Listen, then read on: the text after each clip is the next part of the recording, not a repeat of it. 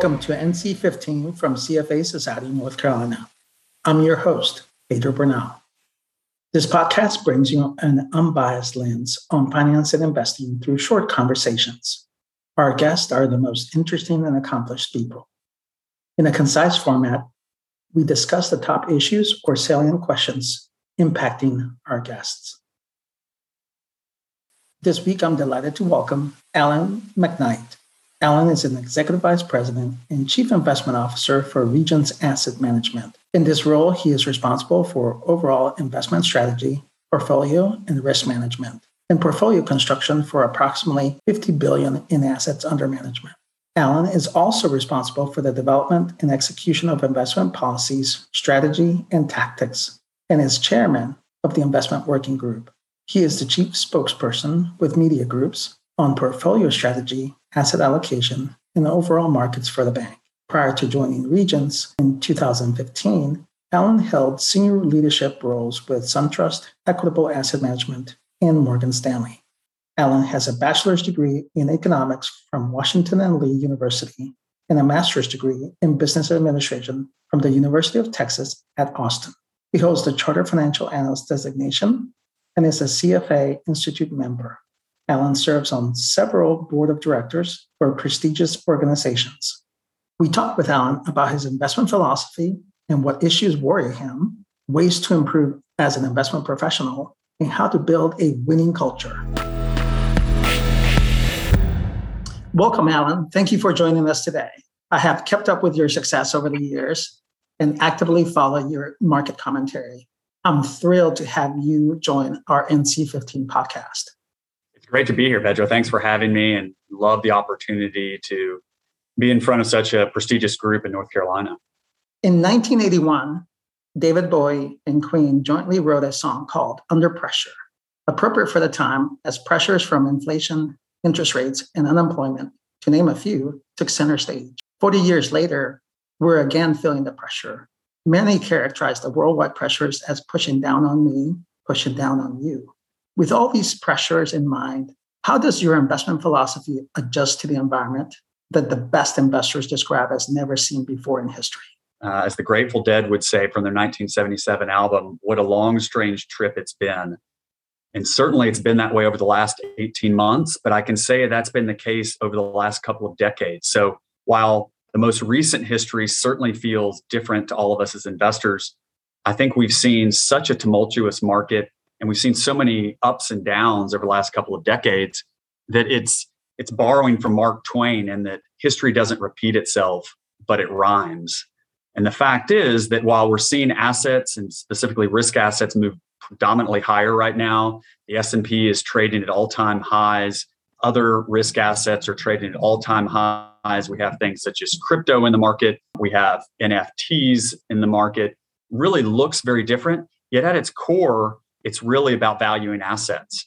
And so as we think about how do we move forward, how do we as investors examine our investment philosophy, I think the core is to focus on what you can control, focus on what you can do well, which is really understanding valuations, which is understanding where you want to place money, and then not allowing as much of the noise to get in the way because it's very easy, particularly with social media today, whether it be online, whether it be within the markets, wherever it wherever you find it, you're bombarded with information flow. And so the more you can try to put guardrails on that and really again focus on things that you can control in that process, the more successful you'll be. As you work through your valuations and your perspective on the markets, what do you recommend for the next couple of years? So, as we think about the next couple of years, one of the primary themes that we have is around equities over bonds. And the fact that with rates where they are in the 10 year at approximately 1.4, 1.45, it's very difficult for us to get excited about bonds right now. We've seen an incredible bull market in bonds, and I, doubt that almost anyone listening to the podcast will remember a time when they were at a cocktail reception or party and someone came by with a bond tip or hot idea in bonds. And yet, when you look back to 1981, when the 10 year is at over 15% and we're now down at 1.4%, it's been an incredible run. Now, the flip side of that is it's problematic going forward. It's been punitive to savers. And with rates maintaining that low level, it's just difficult to find a way where expected returns in fixed income will be predominantly higher than what we've seen over the last couple of years. So that fact then drives the next component, which is around equities. And despite the run and at all-time highs in the S&P 500, as well as in a number of other equity asset classes, we still think that equities are fairly valued, particularly with the belief that the economy can continue to grow. We've seen some of that growth pushed out into 22. It's not as robust in the third quarter or likely in the fourth quarter as we would have hoped, but that growth is really being pushed out to 22. And therefore, if companies can continue to grow their top lines and not be too much impacted by the cost side, we know inflation is running higher, but as long as companies are able to pass those costs along, then operating margins should be sustained.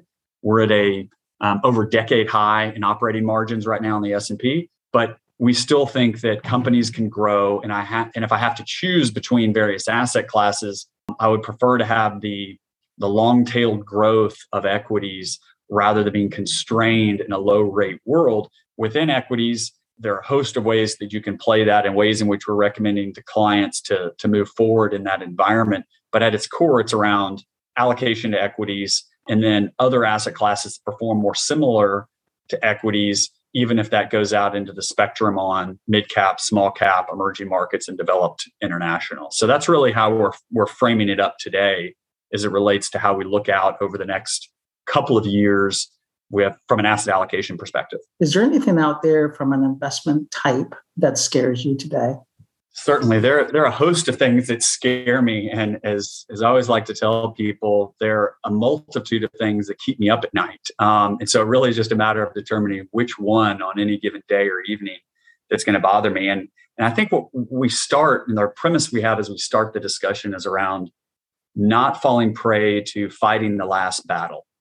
I think it's really easy as an investor to worry about the thing experience. So for me, that's the subprime debacle of 2008, the 97 Asian debt crisis, the tech bubble of 2000, and even going back to the 87 crash from some of my early mentors and their experience there and, and conveying some of what they experienced as much as we want to latch on to those experiences to say, okay, one of those items is what's going to crack the market going forward, rarely is that the case. It's some rhyming component to that, but it's rarely exactly what happened before. So you can't fight the last battle. As we look forward, we think that in many cases, the, the risk is really around one, some of these new assets and asset classes that haven't really fully formed, if you will. So there's not a lot of historical precedent nor data to support how they trade, the levels they will trade in, and even what valuation looks like. And certainly for an asset such as cryptocurrencies, it's very difficult to say, as much as we'd love to hold on, well, looks like gold, feels like gold, or it's akin to the dollar or the yen or the euro. It's really not. And so I think one of the challenges there and what gives us a bit of pause is the inability to really ascribe a core process or methodology around how we would value those assets or what we should expect from returns going forward.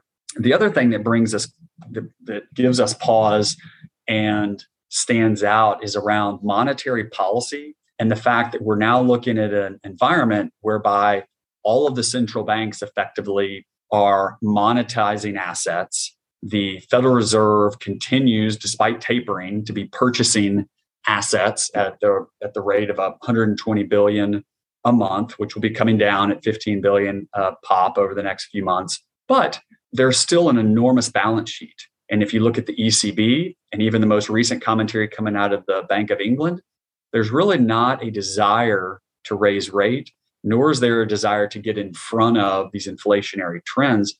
And we worry that it will be a little too late by the time they actually step in and take more decisive action as it relates to monetary policy. What we know over time is that you know, the human mind is one that it, it, wants to wait until it has more data and more explanatory value before it moves forward. Unfortunately, many times that's too late. And so that's where I think we are concerned that given the level of monetary policy, the level of asset purchases, when things when we do start to see either um, a slowdown uh, in the out years indoor more inflation, how they're able to manage through that. And an exogenous event brought the world and capital markets to where we are today. While it's impossible to predict the next surprise, what worries you in addition to what you mentioned so far? I think in addition to what we have what I've already mentioned and what we talk about quite a bit as an organization is around what's around the next corner and, and where are assets overpriced, overly valued, where you could actually see a pop uh, in the bubble. Or conversely, structurally, things have changed to a very to a very high degree. So one of the things we've been talking about with our chief economist is around automation and it's not as much an exogenous shock as it is a factor that will continue as we see wages going higher, labor costs going higher. The companies are having to choose to a certain degree between adding more labor or finding new ways to automate. And over time, that's a difficult conversation because if you can automate more, that's certainly better for many of the shareholders and certain stakeholders, but it does limit the amount of, of additional labor that is needed. And so th- that's a place where, as we think about the next surprise, that's almost a tipping point element where you get to that point where it becomes much more efficient to add capex, add automation, and remove labor from the system. And you don't realize you're at a, at a tipping point in a, in a surprise or exogenous shock until you're right in the middle of it. Um, so that's one of the places that we continue to talk about and try to, to work with our chief economist around what, what could that look like? What could the impact be? And then in addition, China. And just in the last few months, what we've seen out of China, and I've had the good fortune of traveling over there a few times and been involved with some investment groups over there and the CFA Society. Things change so quickly as it relates to regulatory from a policy framework. And what we've seen thus far is that there is a new wind blowing, and how to really ascribe or put, put expectations around that is difficult to do. But what we do know is it seems to be tightening. I think it could be very impactful since China has been such a growth engine for the emerging markets. So that's another place that gives us pause. Does the communication mechanisms that are used today allow you to communicate better with clients and investors on a worldwide basis? Without a doubt. We feel very blessed with the amount of technology that we have at our disposal and the venues that we have at our disposal in terms of interacting with clients today. It doesn't feel like that long ago that the only option was a conference call or in person engagement.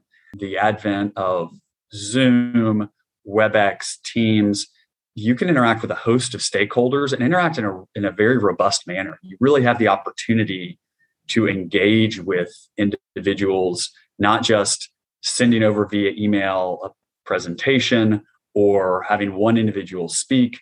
It really feels much more like a virtual environment. Clients and other stakeholders feel much more invested in the process. I feel like they are more a part of it, regardless of where you are to, to speak to someone effectively any time of the day or night, have a virtual call. As we saw during the, the depths of the pandemic and the concern of the pandemic back in 2020, it's incredibly powerful. And we think that that's only going to continue. And things such as podcasts.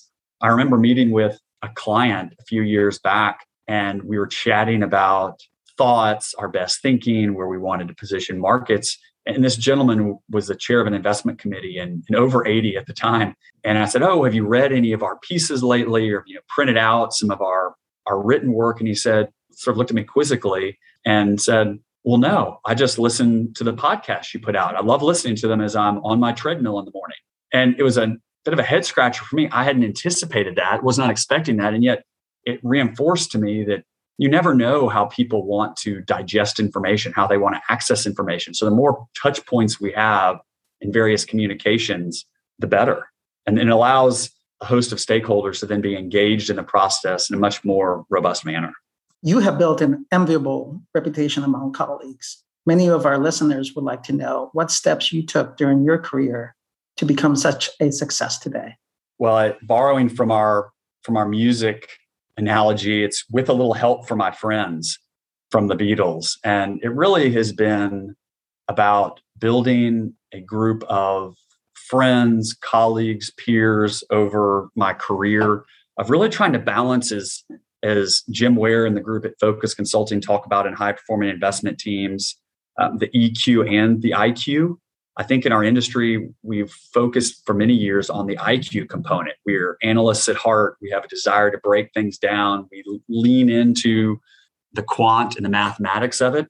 But what I've learned over time is the EQ is every bit as important in terms of building collaboration, in terms of building a career and maintaining those relationships over time. And it's just so important to have those relationships. I think about the mentors I've had over each stage of my career and the way in which those individuals engaged with me and spent the extra time with me to help me find my path. I'd say that's really where the, the success lies because at the core, an investment firm, an investment career, and the investment industries, the assets go up and down the elevator every day. So the more you can build relationships and have empathy for the folks that you work with, the better. And, and I think the more successful your career will be. So it really has been with the help of friends, with the help of colleagues and mentors, which is why I think the CFA program is so critical and CFA societies are so important because they allow that type of access and, and exposure. And I think ultimately our business is about a compounding not just of return, but of knowledge. And so I think that's what over time you'll find with the most successful investors is that they have this compounding of knowledge, this compounding of interest and engagement that then translates to success on the investment front. On what tenants you follow to build a winning culture? I think the most important thing for building a winning culture is that balance of what I mentioned earlier around EQ and IQ. I think many investment organizations have as a base case that the IQ is the most important component, and it certainly is valuable. But there needs to be a balance with the EQ side of it. And Jim Ware and Michael Falk wrote a great piece for Enterprising Investor a few years ago, and it talked about that balance of power, if you will, between EQ and IQ. And I think if you can do that, I think you tap into the best of for investment professionals, building relationships, which are the soft side of it, and then IQ, hard, hard skills of quantitative work, mathematic work, valuations, modeling, and having that inherent balance of the two. Because I think over time, you can be successful from an investment perspective in the short run with only one. But I think over the long term, to be a high performing investment team, you really have to have both. And it comes down to then that process orientation. And much of the work that Daniel Kahneman did, if you've read Thinking Fast and Slow or Noise, around how do you eliminate the noise? I think if you build a high performing investment team and you build in the EQ and the IQ, you have a sustainable winning culture that can get through a lot of the downtimes. Uh, sitting as a portfolio manager of a small cap value fund in November, December of 1999 was not pleasant. It's where you're beating your head against the wall, questioning whether you really even know how to invest anymore. But in many cases, it's getting to the other side of that. You can't do that with just the IQ. You really have to have the EQ side of it as well. So I think that that's my personal take on a winning culture and the collaboration that is required for an investment organization to be successful over time. Thank you so much for your time, Alan. Well, it's been a pleasure, Pedro. It's always pleasure to speak with groups such as CFA Society and and have the opportunity to to speak with another professional over who's worked with over many years. There's no doubt that watching the markets will be exciting in the years to come. We appreciate you sharing your insights with us. To all our NC15 listeners, we appreciate your support. We look forward to bringing you the best leaders. This podcast was recorded on November 9th, 2021. The commentary expressed during this podcast are statements of the speaker's opinion, are intended only for informational purposes, and are not formal or binding opinions of Regions Bank, its parent company, Regions Financial Corporation, or its subsidiaries. For Regions Bank's complete disclosures pertaining to this podcast, please refer to this podcast blog post description located at cfanorthcarolina.org slash blog. Thank you for joining us. If you enjoyed today's episode, please rate us on your favorite service provider. We love hearing your thoughts and it will help others find us. Also, a reminder Past performance is no guarantee of future results. This material may contain an assessment of the market and economic environment at a specific point in time and is not intended to be a forecast of future events or a guarantee of future results. Forward looking statements are subject to certain risks and uncertainties. Actual results, performance, or achievements may differ materially from those expressed or implied. This is for general information only and is not intended to provide specific investment advice or recommendations for any individual. This material should not be considered a recommendation to buy or sell securities or a guarantee of future results. The opinion expressed is based on information from sources believed to be correct, but no guarantee can be made to their accuracy. The information contained in this report is not written or intended as financial, tax, or legal advice. You are encouraged to seek financial, tax, and legal advice from your professional advisors.